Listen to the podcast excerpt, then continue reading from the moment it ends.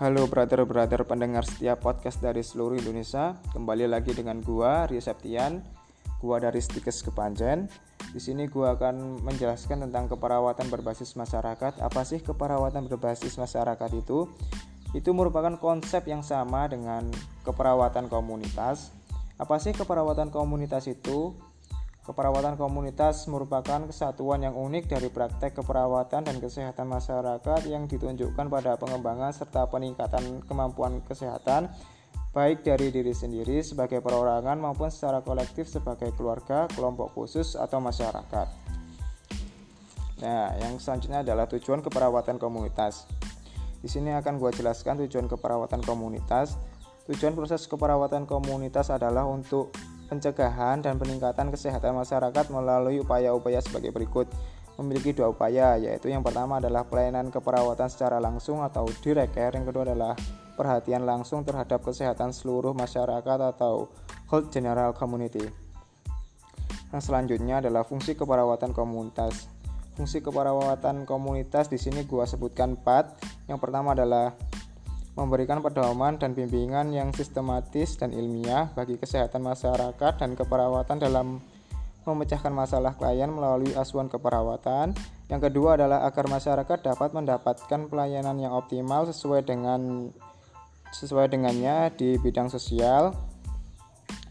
Yang ketiga adalah memberikan asuhan keperawatan melalui pendekatan pemecahan masalah, komunikasi yang efektif serta efisien, serta melibatkan peran serta masyarakat.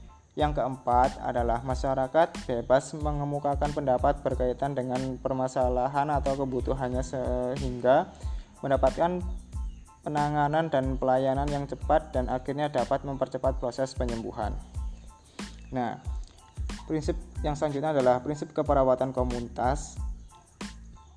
Pada keperawatan kesehatan masyarakat harus mempertimbangkan beberapa prinsip di sini ada lima prinsip. Yang pertama, yang prinsip pertama adalah kemanfaatan, yang prinsip kedua adalah kerjasama, yang ketiga adalah secara langsung.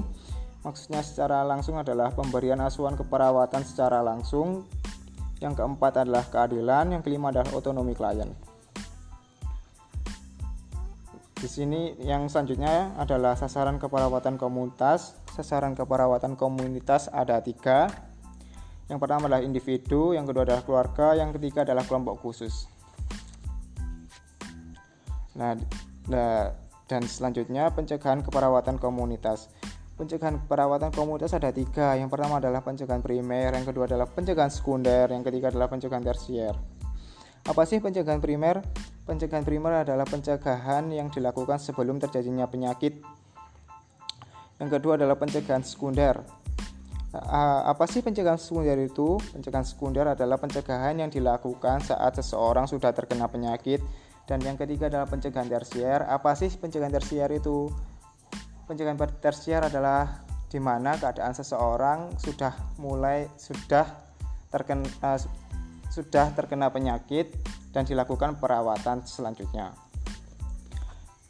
Jadi dapat disimpulkan di atas, keperawatan berbasis masyarakat itu mirip dengan keperawatan komunitas yang merupakan sintesis teori keperawatan dan teori kesehatan masyarakat untuk promosi, pemeliharaan, dan perawatan kesehatan populasi melalui pemberian pelayanan keperawatan pada individu, keluarga, kelompok, dan masyarakat yang mempunyai pengaruh terhadap kesehatan komunitas dan memiliki tujuan untuk pencegahan dan peningkatan kesehatan masyarakat. Oke brother, hanya itu yang bisa saya uh, yang bisa gua sampaikan. Terima kasih atas pen, uh, terima kasih telah mendengarkan podcast gua. Sampai jumpa.